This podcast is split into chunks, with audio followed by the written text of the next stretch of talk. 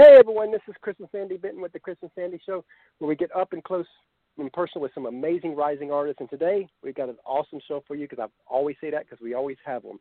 And we got Sunny Sweeney coming on. She's done some great things. She's doing some great things, and we're excited to hear parts of her story and talk about some music. So, Sunny, are you here? Yes, I am. How are you doing today? I always like to start I'm, with where what's your mood with everything that's going on? You know, I've kind of gotten to a point almost of it being comical at this point because Mhm. yesterday was five months since I've been off the road, which is the longest I've ever ever been Oh, wow. off the road. Wow. mhm. Yeah. So um I'm trying to find some humor in it at least, but I think I'm settling into like some kind of a pattern. I'm not sure what the pattern is yet, but settling the, into the hard something. part. The hard part may be when we finally go back to at least semi-normal, because because you know a lot of people they've been sitting at home doing Yes. almost nothing. The ones that are like that who are doing nothing are go- they're going to be in a, for a rude awakening when all of a sudden they have to go back to that 60-hour week. Yeah, Mhm. I mean we we have definitely not been doing nothing. We've been actually That's really good. really um Yes. we we made a live record and we're about to go into the studio and make a studio record and we started um a book that I've wanted to do for a long time Oh, and cool. Oh wow. live streams and I mean writing out lyric sheets and like there's been a whole bunch of stuff that I've actually I've actually been really really busy during all this. So I'm I'm not, I'm not bored by any means. I just really miss touring so much. Yes. Yeah, because I I mean, once you've been understand doing it for so long, it's like it becomes a pattern, and it's like, okay, now you're out of that, and you just feel like lost. yeah, I mean, I don't I there's a lot of days where, you know, I'll sleep till 12 or 1 and wake up and be like, "Oh god, I slept till 12 or 1." And I'm like, "Well, I guess it doesn't matter." it's not have anything to do. that's true. So as we get started here, um, tell everybody who you are, where you're from, and a kind of a brief overview of you, uh, your elevator pitch story. Oh Lord, I try to avoid those at all possible. Being in an elevator with someone. Um, yes. uh, well, I mean, my name is Sunny Sweeney, and I was born in Houston. Grew up in Longview, Texas, and I've lived in Austin now um, for 20 years. And um, I started doing music about I think 18 years ago, and kind of like the only thing that I know. It's the only job I've never been fired Well- from. So that's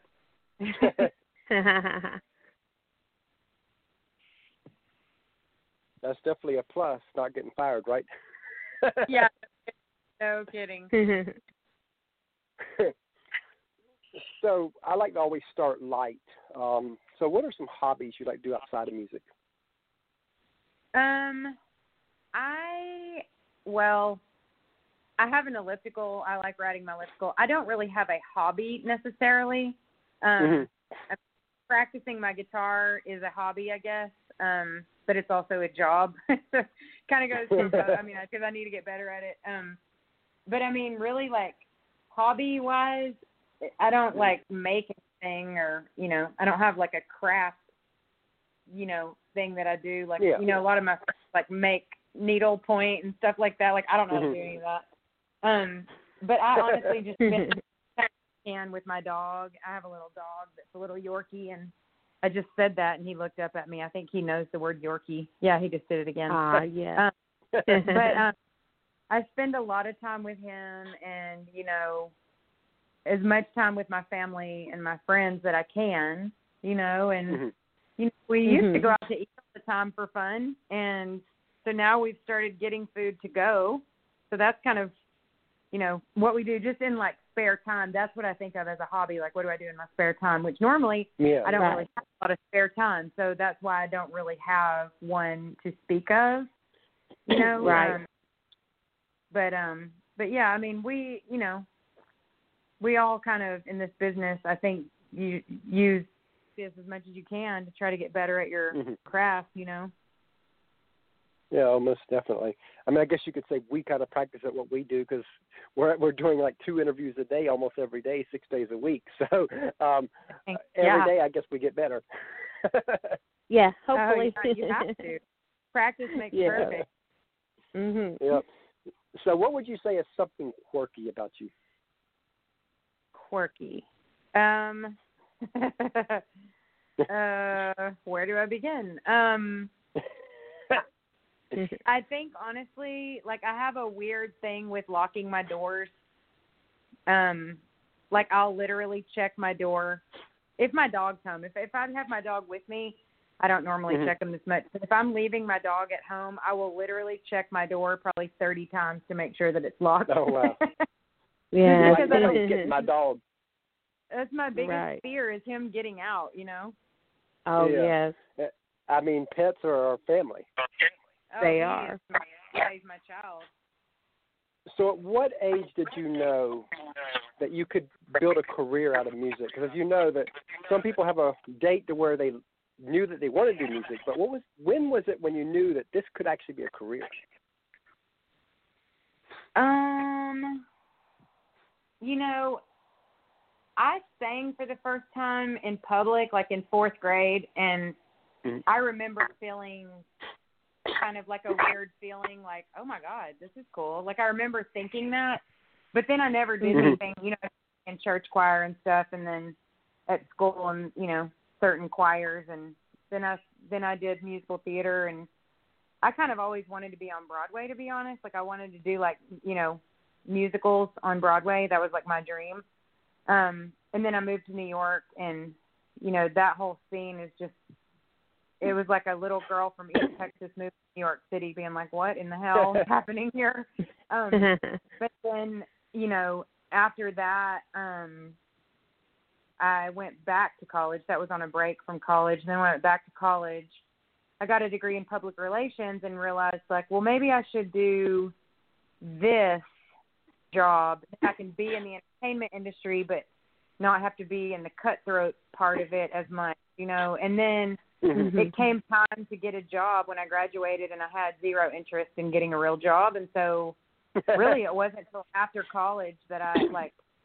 I think I had a job for 21 days, and it wasn't even in PR. It was just at this job, and and I was just not happy, and I knew that that wasn't what I was cut out to do. And so, I went back Mhm. to my stepdad who had offered to teach me guitar when I was like a child, and was like, "Hey, will you teach me guitar? Like, I don't want to do this kind of job." And so he taught me guitar, and then I threw this random band together and had a gig like two weeks later, and I never looked back. So that's kind of what oh happened. wow!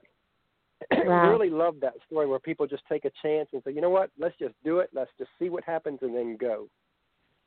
Yeah, yeah. That's it. I didn't So take you no know- for mm. As you know, it's really tough out there in the industry, and you've been able to make it a career. What drives you to keep that going, especially in this day and time? I mean, honestly, I don't I don't know really how to do anything else. To me, to me it's like I I'm not taking no for an answer because I don't know how to do anything else. Or I'm sure I know how to do other things, but like I feel like I'm good at this. So, Mhm. Mhm. um, to me it's just kind of mm, I don't know. I just I didn't want to I didn't want to like sacrifice my happiness. I would rather I guess Yeah. what I'm saying is rather be you know, not know I guess I would rather not know the outcome of what was going to happen Mhm. and be doing that I like rather than knowing the outcome where my next check's coming from. Um you know what I'm saying? Like I would I would Oh, I- rather just Mhm. go I know exactly. on faith thinking Yeah. like, oh, this is what I need to be doing. You? Um, I mean, I always, not I always tell share my people, and I always tell people too that um, I would rather die broke than to wonder what if. Well, yeah, and that's kind of how I look at anything in life. Like I, I really Mhm. truly have always been one of those that just kind of flies around the my pants. I just I like I like found this to be very interesting as soon as I started doing it and it was something that I felt really comfortable, you know, doing. Mhm. You know, I, I felt Mhm. comfortable as soon as it, and I was like, Oh, this is what I need to be doing, and it was just kind of like a no-brainer to me. and you know, it's kind of perfect leadway into the next part that we always like to go to. One, you know, we'll talk about the highs in a minute, but one thing I like to do on the show talk about the sacrifice. You know, a lot of people they see the glory, but they don't see the grind of the artist. They see like the Blake Sheltons out there, and but they don't see the grind and the sacrifices it takes to get to that point. And I like to bring out that side of it because I think people need to hear that. Um, I'll tell a little story that helped guide us into that point. But back in 2014, we interviewed Alison Steel from Two Steel Girls, and at that time they were full time with music. And one of the questions I asked Alison was, "What is becoming artist?" And she said, "If your," she said, "This is going to sound funny coming from someone full time, but if your heart will allow you to do anything outside of music, go do that and keep music as a hobby." She says, "Because the day you want it to be a career, everything has to change. You have to think different. You have to eat different. You have to exercise different. You have to sleep different. Because you have to be different than the world. She goes, you you no longer have um, weekends off. You no no longer have holidays off. That's when your best gigs come. And friends and family never understand that. They think, oh, you you're you're avoiding them, and you're not. You're you're trying to make this career happen, and you're all in. And she said, there's days where you don't want to sing, but you got to get on that stage anyway and smile like it's no tomorrow. She says, but oh yeah, if your heart, she said, but if your heart will not allow you to do anything outside of music, then go all in because the only way those kind of sacrifices will ever be worth it. What do you think of what she well, said? And let's go there true. a little bit. Hundred percent true. Like honestly, I mean, I've missed my grandparents' funerals. I've missed all of my friends' weddings. I've missed all of my nieces and nephews growing up. Like you know, I have a song that's out right now about this exact Mm-hmm. thing. Like it's about Mhm. being on the road and missing everything at home and and it's not because I don't want to be there, but like it's in my my you know, my family understands to some extent, Yeah. you know, like if I have to miss Thanksgiving or if I have to miss Christmas or, you know, something, but like that's how we make our money is touring and certainly not in record sales anymore and and I'm kind of on the same page as as what she said because I feel like there are a lot of people out there in this world that want to do this just for the fame or just for the fortune or Mhm. whatever the you know Mhm. mindset may be. But like I'm doing it because it's all I a know how to do and that I feel like I'm good Mhm. at and and I love music with every ounce of my being and like it's the one thing that's been a constant in my life my whole life and um it's gotten me through so much and hmm and like you know divorces i've been married and divorced twice which is not anything i'm proud Oh, of wow. but i mean you know Mhm. i've i've had a a really you know tough um go of it in that department Mhm. so um but like but you know you do have to i mean even going through a divorce i mean you have to still stand on stage and act like i mean your fans don't care if you're going through a divorce they may care but like they they come to your show Yeah.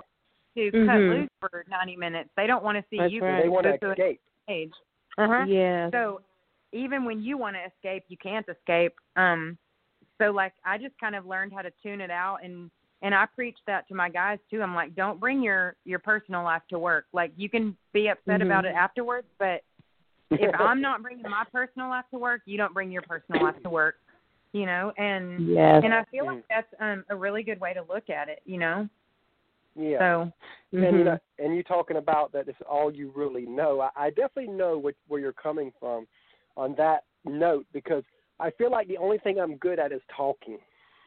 It's like I told my wife years ago that if I could ever get paid to talk, we'd be rich. I was like, yeah, you're probably right. because in 17 years, you know, we've been married 17 years, and we never knew that this would become a valuable thing. But through the 17 years, we would be on the streets and stuff talking, and and I'd run into people, and I'm not talking running into to um, people we know. I'm talking strangers here.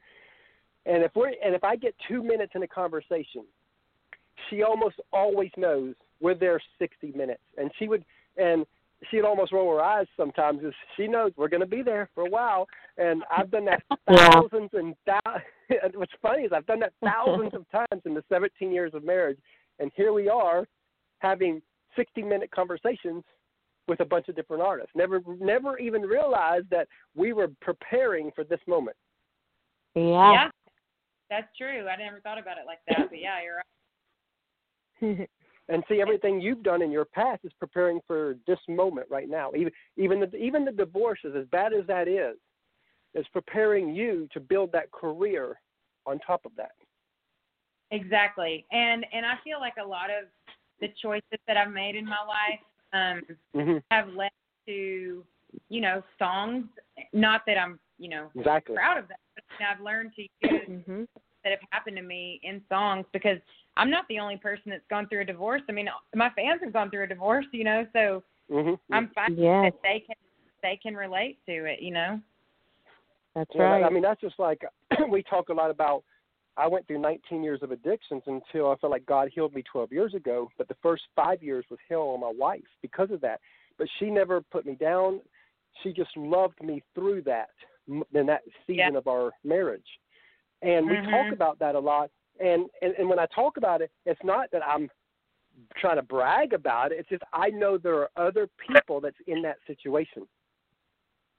Yeah, I mean every I mean there's it's kind of like when whenever I have like a song idea, sometimes I'm even scared to like mention it because it's so personal to whoever I'm writing it with. Mm-hmm. And mm-hmm. you and then someone goes, "Oh, wait, I've been through that." And then then you go, "Okay, cool, Mm. I wrote that, got my test." And then okay, I'll try it at a songwriters night. And then you do that and then a fan will come up and say, "Wow, I I really that." And then just like it validates Mhm. it validates um it validates like your your art. I mean, for lack of a better Yeah. word, like Mhm. it's yeah. I'm doing what somebody's relating to it, you know. You can Mhm. definitely tell why we have our tagline that's called "Up Close and Personal." Huh? Yeah. hey, I'm I, I'm an open book. I mean, like honestly, like there's I, my my mouth has gotten in trouble. so so Yeah. Sandy will tell you, my mouth has gotten me in trouble. too. I've learned to Oh, tone it down over the years, but yeah, there you there were have. many times years ago that where if something political would come up, oh my God, look out! I'm on it. But now I've learned to pick my battles. I'm like, you know That's what? I like peace. there's I will yeah. I will not talk about politics or religion. Like that's just Exactly. not ever. But we there's- understand that. there's a way to drama on either side that goes along with it, and I I would rather just you know have people like me for what I do, which is my music. I'm not a Yep. politician, not a preacher, so Yeah. why would I Exactly. talk? That's right. and and that's good because you know you're just talking about your story you're talking about what people go through and that's what people want to hear Yeah, I mean that's and that's like they they come to your show to to let loose. You know, they're not coming to your show to to Mhm. hear me talk about what my political views are. I mean, they they don't No. probably, you know. yeah. That's right. It's about the music, absolutely. Mhm. So now that we talked about some of the now that we talked about some of the sacrifices let's t- let's talk about how it's worth it now what are some moments where when you look back you're like wow i got to do that Oh God, the list is terribly long. Um, well, Mhm. as a child, I mean, I've always listened to country music, you know, my whole life. Um, but there have been a select few rock acts that have been just essential, like, like quintessential, like things have happened in my life regarding these, you know, these certain Mhm. artists. Mhm. Um, Stevie Nicks is one. I think she's just the rock goddess of all rock. Um, and then Tom Petty, of course. And my, you know, my family all loves Tom Petty and um, Stevie Nicks, and and then Bob Seger. And Bob Seger is like the the ultimate rock god. You know, I mean, he's just Yeah. a rock Mhm. star. And Yes. so, my sister called me last year, a little maybe I don't remember when we were out with him, but he called me one day and he was like, he was like, hey, we booked some shows, and keep in mind, I'm a country singer from Texas, okay? So I'm like, you know, we play with country acts. And and my manager calls and goes, Hey, I got you some gigs with Bob Seger and I literally hung up on him and was like, Shut up. I gotta go. Like Wow. come on. You're, you're so ridiculous and and then he called you know, called me back and goes, No, I'm dead serious. Like you're going out with Bob Seger and I So, uh, I, I said, "Are Wow. you kidding me?" I know that's what I said, and so we went out on this one run with them, and and it's like I was I don't really get nervous. Like I I'm not like a nervous person, and Mhm. um I was so nervous to play these shows because I was thinking, what the hell am I doing here on a, a the rock god stage as a country band? Like what am I doing? Like I literally until the moment the lights came on, that's what I was thinking. And and Uh-huh. so I I kind of had like the whole like what songs am I even going to do? Like I mean, I kind of Mhm. wanted to like play to his crowd and like be like, "Oh, you know, what songs am I going to do?" and oh gosh, and I was like a wreck about it. And so um we did I I finally was like, well, let's just do our countryest ones, I guess. I mean, they they want me there, so you know, they Yeah. they asked me to be here. It wasn't like they were you know, fighting a country act being there. They asked me to be there and so I thought, well, I guess if he likes what I do, then I'm just going to do what I do and we did um the countryest song we have first and his fans loved it and I was Oh, seriously wow. shocked like standing up and clapping when we were done and it just blew me away. And so then that tour ended and then you know we went home and then um a couple m- months later my manager called back and goes they want you back out with them and i was like what? I was thinking whoa.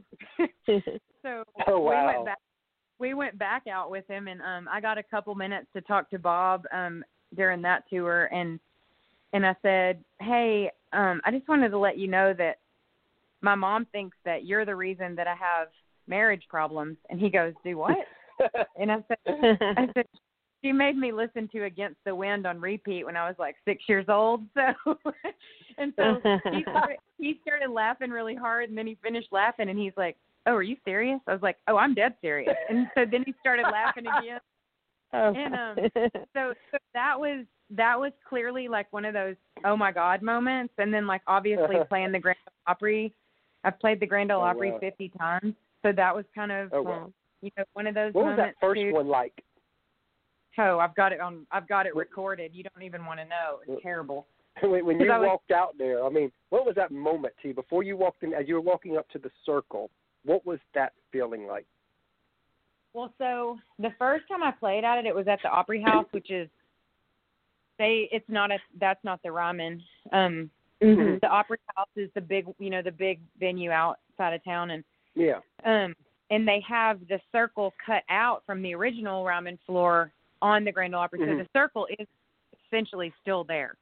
But um, Yeah. Mhm. when I got there, I had 51 people that came from my family from Texas, and Oh, I only God. got to sing. One, I only got to sing one time, and or Mhm. one song.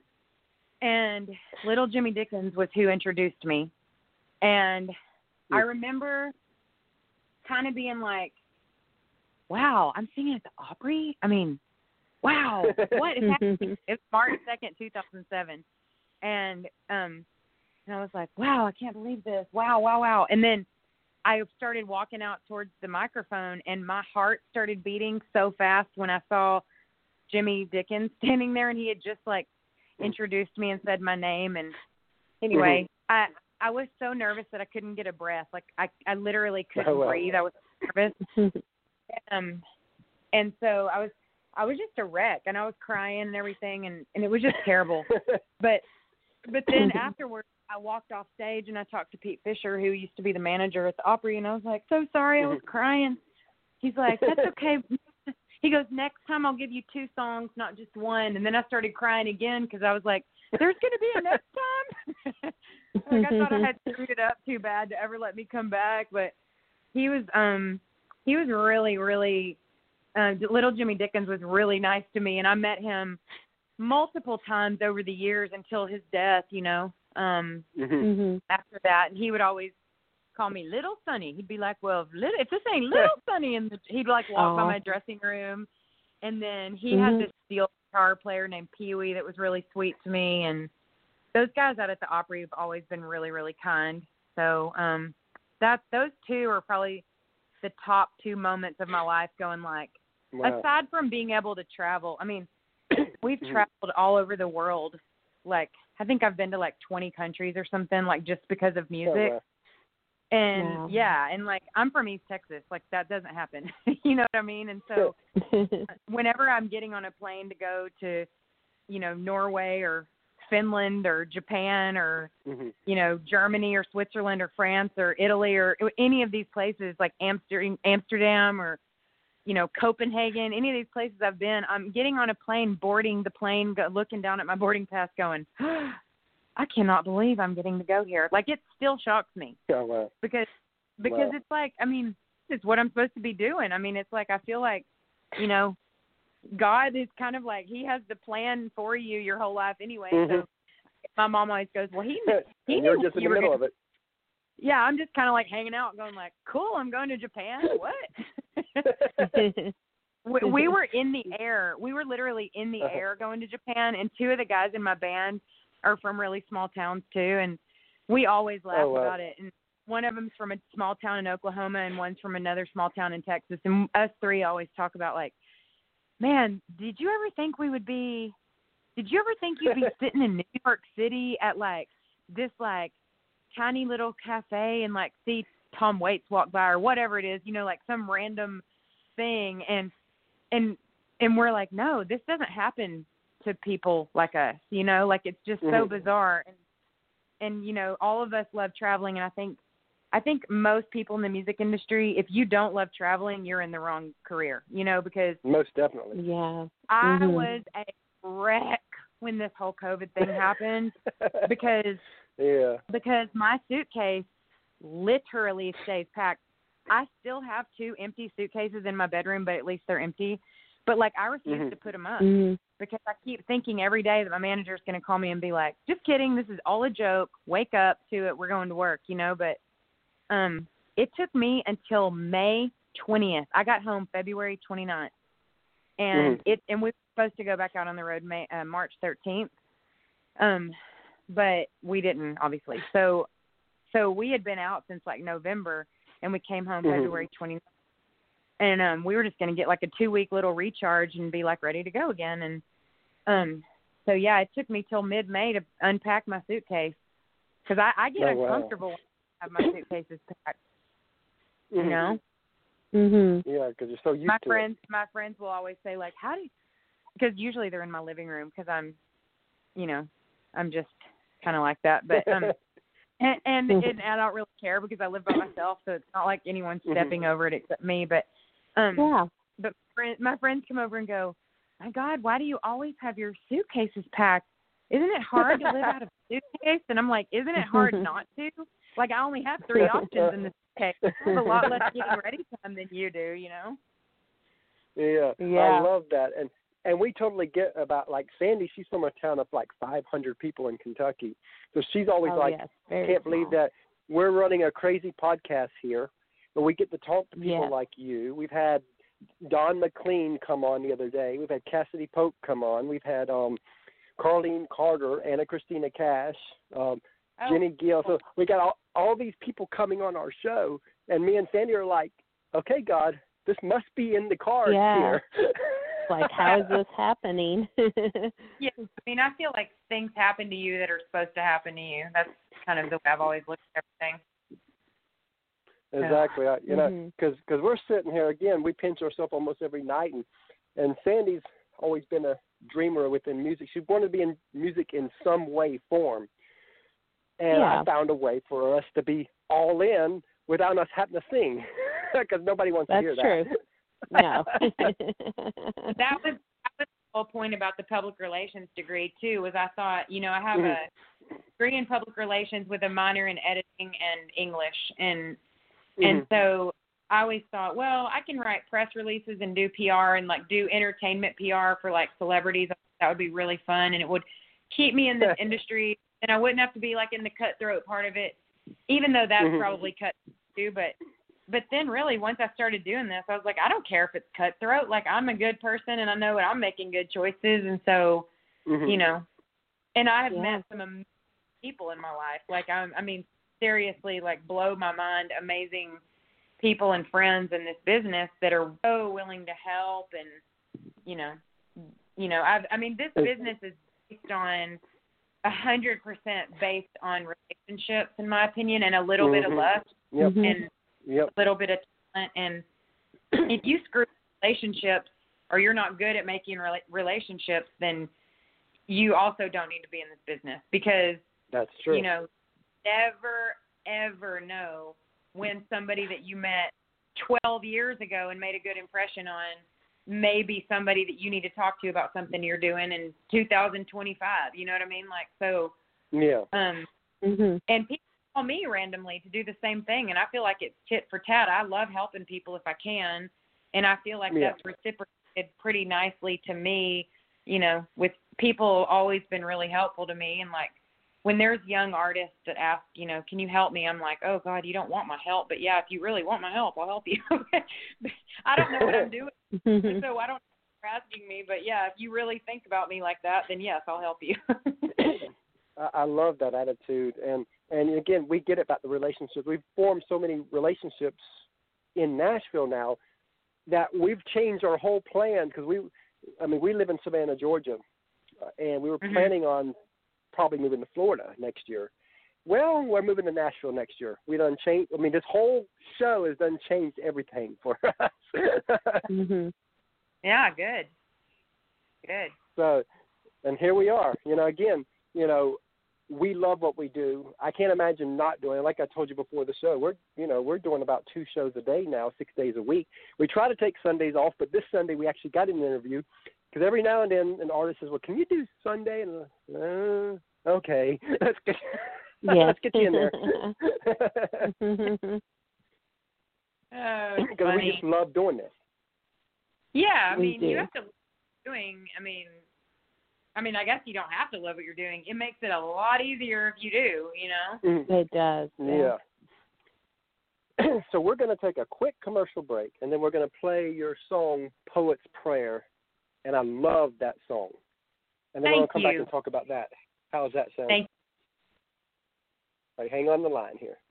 All right, I'll be here. Hey everyone, we have partnered with another great podcast called the Sports Guys Podcast. You can find them over at thesportsguyspodcast.com. The Sports Guys Podcast is a sports and country music podcast hosted by Brandon, Nick, and Andy. They cover sports on a state, regional, and national level with many of the biggest names in the sports industry. The Sports Guys also host a Backstage Pass music segment where they go behind the scenes and talk with some of the biggest artists in country music, everything from Texas country, Americana, as well as Nashville artists.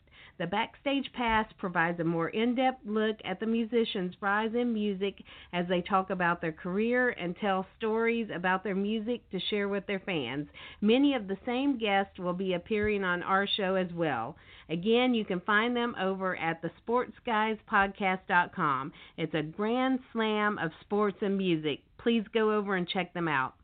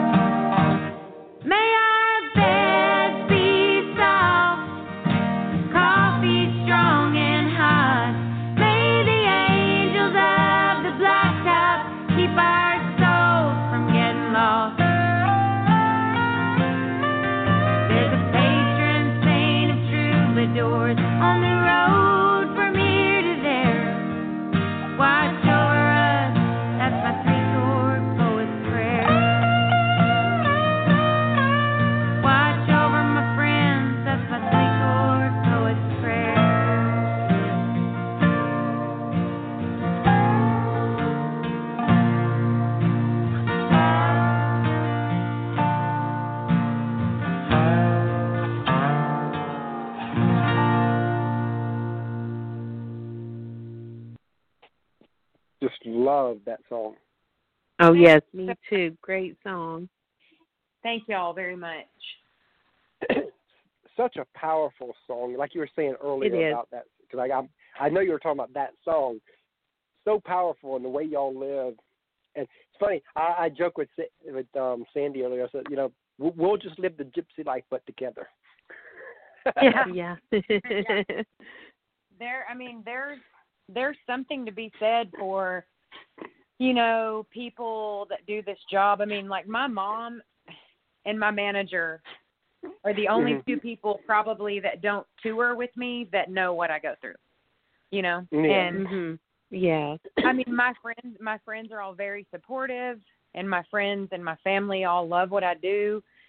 But like, as far as actually understanding what we go through and how tired it makes us, and like, Mhm. I, I've been a zombie for like 18 years. I mean, like, I, I'm a Wow. walking, functioning zombie. I mean, that's kind of my life, and and I love it. I wouldn't change it for anything. I'm so Yeah. overslept right Mhm. now. Like Yeah. I've had so much sleep in the last five months. I, I don't think I'll ever sleep again. You know when we go back down the road, I'm going to be like the Energizer Bunny. I'm going to be like, ah, give me work. Um, Yes.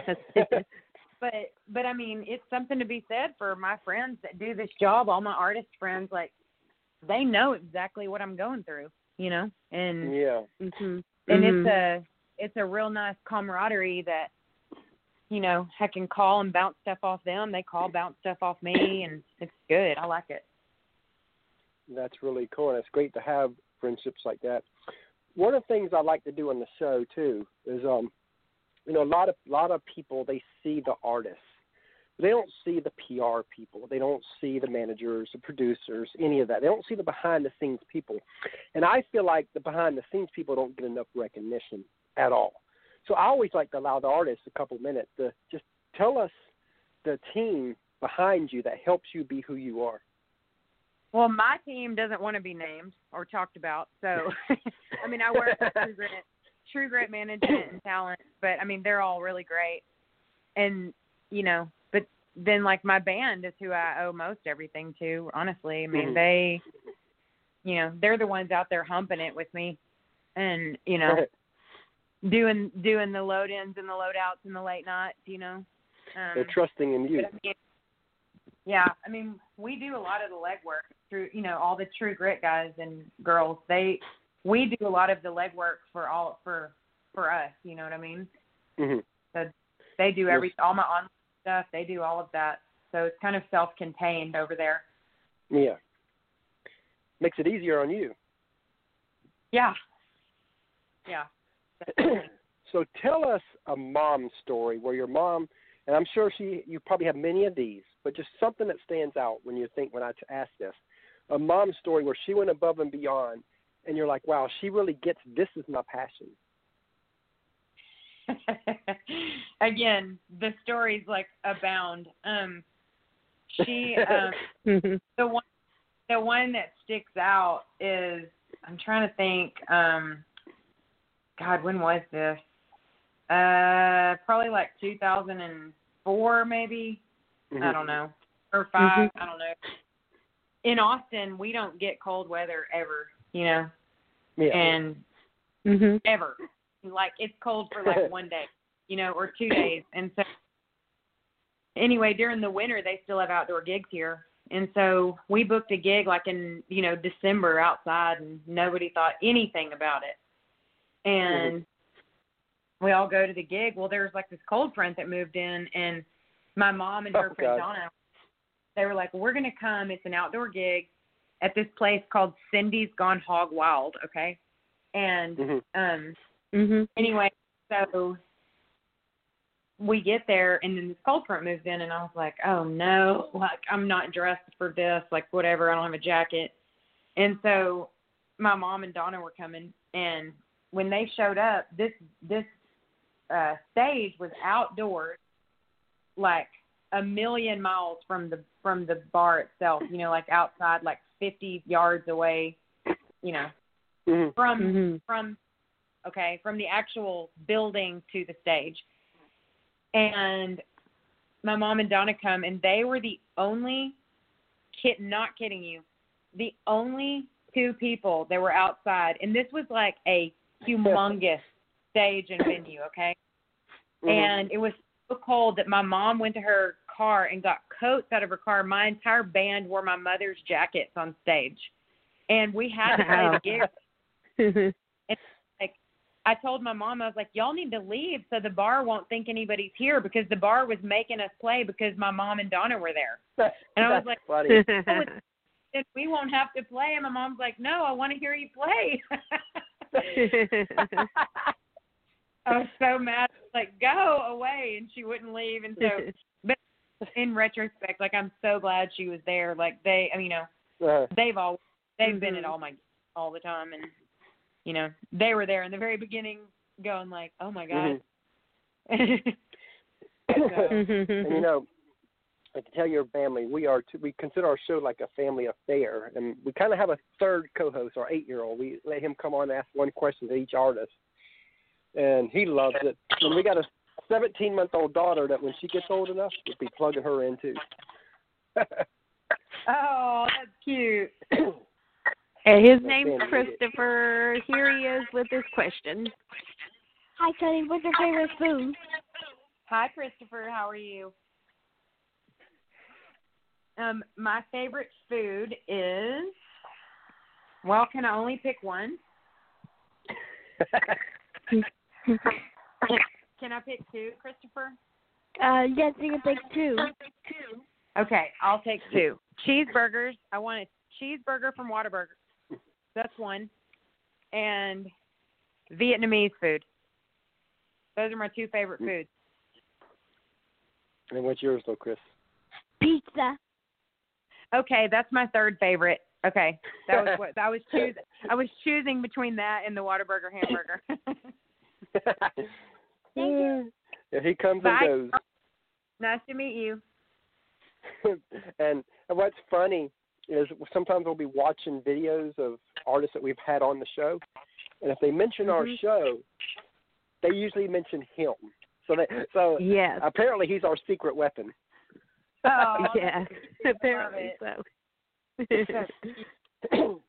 so if you could co-write with anyone, dead or alive, who would it be, and what would you want to write about? Uh, hands down, Waylon Jennings, and oh, wow. I would want to write any song that he would want to write. I mean, literally, like he did. I love I love every song that you know. It, it- well, I love every song that he sang, but Mhm. no, he didn't. He uh, Billy Joe Shaver wrote a lot of the songs that got me into Waylon Jennings. Um, Mhm. Mhm. but I I feel like as an artist, Waylon made those songs like his own. So Yeah. I didn't know that he didn't write those songs, you know, until I got older Yeah. and real songwriting and stuff. But but I would love to write with Waylon Jennings if he was still alive. Man, that would be amazing. So if he was still alive, what would you ask him? What would be your first question? How are you so cool? He's so coolest that ever like I know people that knew they were like, You don't even understand how cool he was. Like just the Oh. coolest guy ever. Mhm. Oh wow. Yeah. Yeah. And see, one of the people that I look kind of look up to is Johnny Cash, and I guess probably because of his addictions. With you know, like I told you, I went through 19 years of addiction, so it's I've got like this crazy connection with Johnny. I wish he was still around so I could meet him one day, but you know, one day in heaven Yes. Meet him. That's right. Yeah, he he's a pretty he's a pretty good influence on me too. And also Merle Haggard and um hmm Loretta I mean, Oh, there's yes. a ton of people that I look up to, but if I could only choose one, I would say Waylon, just because I want to Yeah. sit in his presence and Mhm. look up some coolness Wow. if I can. If I have zero of that myself, and I would love to have that rub off on me. there you go. so, what is a song that you've heard out there? And there's probably many, so I'm I get that. But something that you know, again, this is one of them questions where first thing that kind of pops in your head. But what's a song out there that you've heard where you kind of like, I wish I wrote that. oh God, I mean, there's every every day I hear one of those. Um, like, wow, I Mhm. want that one. Lori McKenna is probably my favorite songwriter of all time, um, and she Mhm. um, she has so many. I guess time I've wasted. Um, let me think. I mean, there's uh, hers would probably be. Geez, God, I love that song though. The Time I've Wasted is probably my favorite of hers. But then like hmm she has a song Mhm. called Numbered Doors that's amazing, and um, uh, geez, um, there's so many good. There's so many good songs. Yeah. I mean, you can't ask me to just pick one. But like, if I had to just pick one, I'd probably pick that one. Yeah. So, who are some artists? You know, as a friend, you know, you you probably like you said earlier, you've got a lot of friends that are up and coming artists too. What's one or two artists that you know that fans should know? Uh, let's see. Hmm. Well, I mean, a lot of my friends are really great. Um, Erin Enderlin is wonderful. Have you heard of her? I mean, she's Yeah. she's an amazing she's writer. We we used Yes. to write years and years and years ago in Nashville. That's how we met was just writing Mhm. and and then we've become really great. But I mean, I love her voice when she sings. Like it is just powerful and her high notes like cuz she's does she's not like a high it's hard it's hard to explain like she sings in the same register that I sing in, but like she hits these notes that are so high that are so Mhm. strong and beautiful and I'm like, "Whoa." I mean, she's she's a complete badass. Like she's amazing. Yeah. So I her love out that. sure. so I'm about to ask a question, and I have a purpose for the way I word this, and I'll explain that right after I ask it. Um, if you had a magic wand, and what you're about to say would 100% come true, where do you want to be in five years? And the reason I'm asking that is we asked that same question to Kelsea Ballerini five years ago, this past February. It was five year anniversary of us asking that. And that was before people really knew who she was. She had, I think she had a top 28, uh, top 30 at that time. I think it was number 28 on the her first single when she when we interviewed her. And what she told us then is almost to the T of what she's living now. Now per, that would be pre-COVID, of course. Everything's mm-hmm. Yeah, changed since COVID, but she's pretty much lived what she. If all bets were off and it would come true, where do you want to be in five years? Well, I probably won't. I'll probably answer this in a roundabout way because um, Uh-huh. I feel like just living, li- making the choices each day that you think will benefit yourself in five years is probably the way to Mhm. look at it instead of Mhm. Making out like a plan for what it will be. Because I know if I keep doing what I'm supposed to be doing, then I'll eventually You'll get there. I'll I'll succeed with getting what I want out of what I'm doing. So. Yeah. Um, yeah, because I mean, ultimately, like I've done a whole bunch of things I never thought would come true. You know, I just it's like, I mean, really, like playing the Grand Ole Opry. I, I can't believe that I've ever even done that once.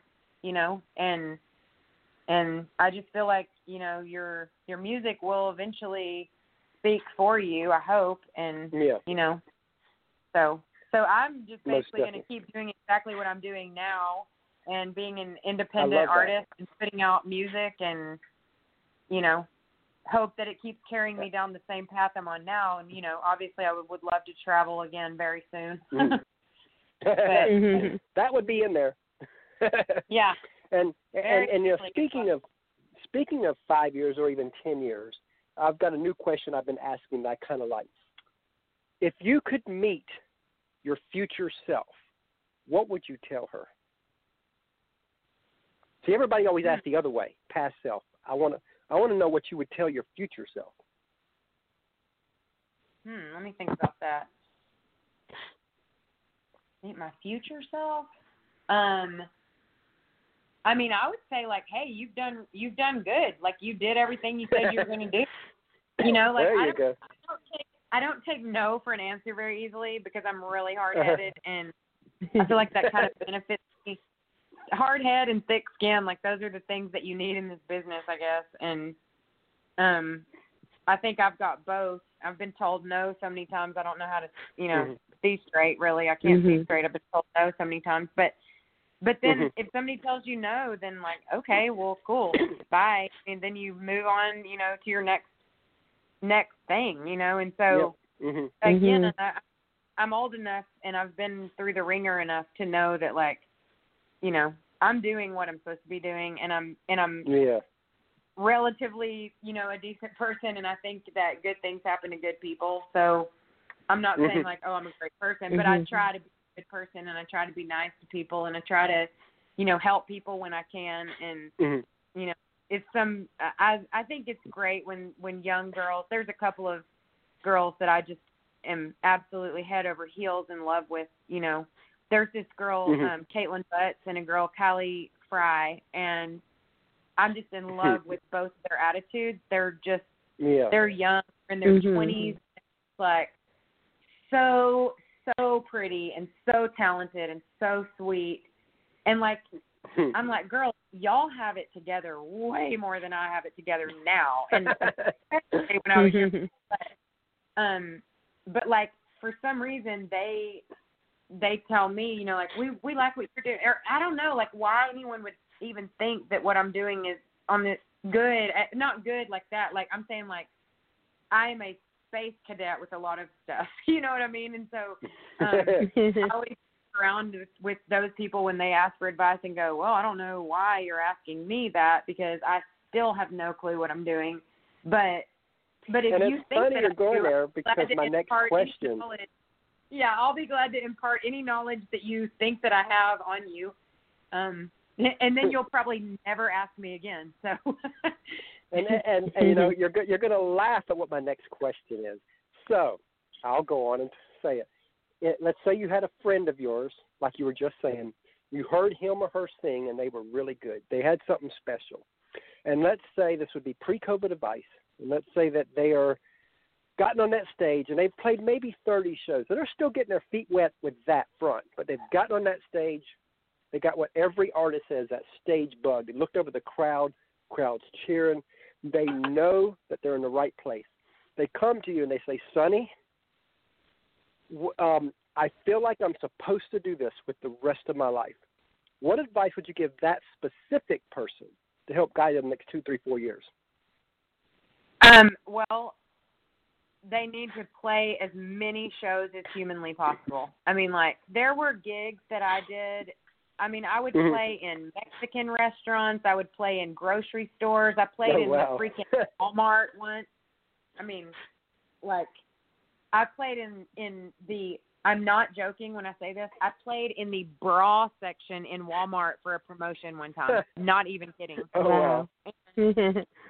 you know, like I just think like playing shows and getting your feet wet and knowing how to like, Mhm. especially as a Mhm. woman, knowing how to set up a sound system and owning your own sound system and lugging it in and out of Mhm. clubs and you know doing the getting paid by some of the you know late night bar owners can be interesting you know especially starting out and but having to do all that and it makes you realize you know that that you I can do I can literally do everything that my male peers can do.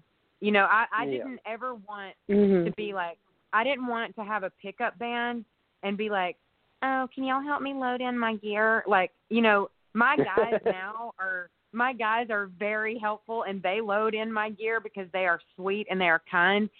But they Mhm. don't have to do it. They do it because they are Yeah. kind. They're kind people. Um, but I am fully capable of doing it and I'm fully capable of, you know, booking shows and I'm fully capable of, you know, managing myself, which I didn't do that great Mhm. of a job at according to my manager. but that's because he's a good manager. But but um but I can do it and I, I loaded in my gear. I ran my own sound. I got paid by the bar, you know, and had to go in the back of bars with, you know, guys to get paid, you know, like and I did all the stuff, you know, and so that's what I feel like benefited me the most and learning to hold down a hold down a a I used to play for 5 hours, you know, and and I thought that was just kind of what you do and you know, now I do the most I do like 90 minutes. We do more of like a show Yeah. instead of we started out doing, you know, 45 minute sets and we would do 5 of them, you know. Mhm. And Wow. Mhm. you know, it was all night, all night. And but again, there'd be sometimes the, the price. crowd would turn well the the crowd would turn over and there would be points where there was literally the bartender. That's it. So you're still playing a show like there's people there, but it's the bartender. You know, Yeah. or one guy Mhm. or my mom and Donna or you know and then when people started showing up to my gigs that weren't my mom and Donna and my stepdad and you know I was like oh my gosh am I doing something right this is working like random people are showing up again and again at my shows what Wow. So and you and you said earlier about the the you don't take no. I bet there are PR companies that almost hate me because when I ask for like a bigger artist and they can't do it now, two three weeks later I'm like, can you do it now? I'm not, I'm on them. never listen you never know until you ask that's the way that I look Yep. at it so Yep, I guess I, I ask, just I ask everybody. care people say I asked no for like- Taylor Swift. I Oh, just asked for Taylor Swift recently, and and she said Yeah. right now Taylor. She didn't say no. She said her her publicist said that she's not taking no interviews right now for this new album, and I'm like, oh my God, she didn't say no. wow that's great so, I mean, you know, Taylor is a. I mean, she's amazing. I'm not even kidding. Mhm. Like we were on the same label for a while, and she, Mhm. you know, clearly is a ginormous star. I mean, just ginormous, worldwide, massive star. And that woman, and she's got a way with words. and not even that, she would sit down and and like face to face to my face, ask questions about like she oh, uh, she is good good person. Like i i will i will fight anyone on that. You know people will say what they'll say Mhm. you know but she is a wonderful human being. Like i truly truly believe that. And a sweetheart. awesome. and yeah i mean she's great. She's great and she's inspired. Think think of all the kids that want to do music because of her. And that's like the Yep, the there's a lot cure of 'em. for our Oh yeah, People there's a lot. yeah so anyway i think so as we great come to our last question here, um, and we'll let you get back to what you were doing. Um, what is a question that you wish hosts like us would ask, but they kind of never do? Hmm. I don't know, but your questions are all really good. I do like. I will tell you Well, that thank all your questions. Yeah, you have like interesting questions. You're not like, so tell me about your influences. you know, like. Oh, we like we to hear try to make our show different. We, we try Yeah. to make it different and a conversation, not just an interview. Yeah, Right. no, I'd much rather do it like an inter, like you know this, like a conversation. Um, a question Mhm. I wish you would ask. Um, let me think. I would think. Um, I don't know. You kind of covered everything, but I I Um, love to hear that now. I mean, I think you did. Like, I don't know. I would say ask about like what I did in my spare time, but I don't really have any, and you already asked that anyway. So, um, what and you know what's funny? And what's funny is we've actually built our show around this question. That's kind of why we've got We you in these questions. Like, in in fact, um, I remember about 60, 70 interviews back, um, we asked Oh, that yeah. question to, I can't even remember who it was, but it was a girl. And she was like, I just wish somebody would ask me what's quirky about me. Oh, uh, we was like, Oh. oh, we love that one. That's been in, We've had and the because best of that, answers. we've had some crazy answers on that one. yeah, I would say you know one thing you could. Okay, here's one. Ask me Mhm. what kind of ask me what kind of wine I drink. what kind of wine do you drink? Okay. Um, okay, the kind of wine I drink versus the kind of wine that I can afford are two separate answers. So, Got it. anyone, if anyone's listening and wants to send wine, um, I drink. I do love actually. I do truly love Trader Joe's. Do y'all have a Trader Joe's there? Mhm. You do, don't you? Yeah, Trader Yeah. Joe's two, Yeah. two buck Chuck, the Chardonnay. I love theirs. Um, but my favorite white wine is um La Crema Chardonnay. So Oh, that's well. the answer. Love that. Okay. You know, we really enjoyed having you on, this, on the show today. We did. look forward to having you back down the road too, because we'll, we'll this will be an interview we'll remember. Well, yes. So much. I appreciate y'all very much. All right, Oh, and thank you for and, your time. and you have a Absolutely. blessed day today. Hey, y'all too. And are y'all gonna hang? Are we live still, or is this off? This is live. Oh, we're still, Still live. live. Okay. okay. Yeah. Bye. I was just gonna tell right. y'all. Something off- I was gonna tell you something off I'll- the air when I'm. So, all right. Thank y'all. I, I can I can text you real quick. okay. yes. Cool. That'll work. Uh, all All right, right. sounds good. We appreciate Later. it. Bye. Absolutely. Bye bye.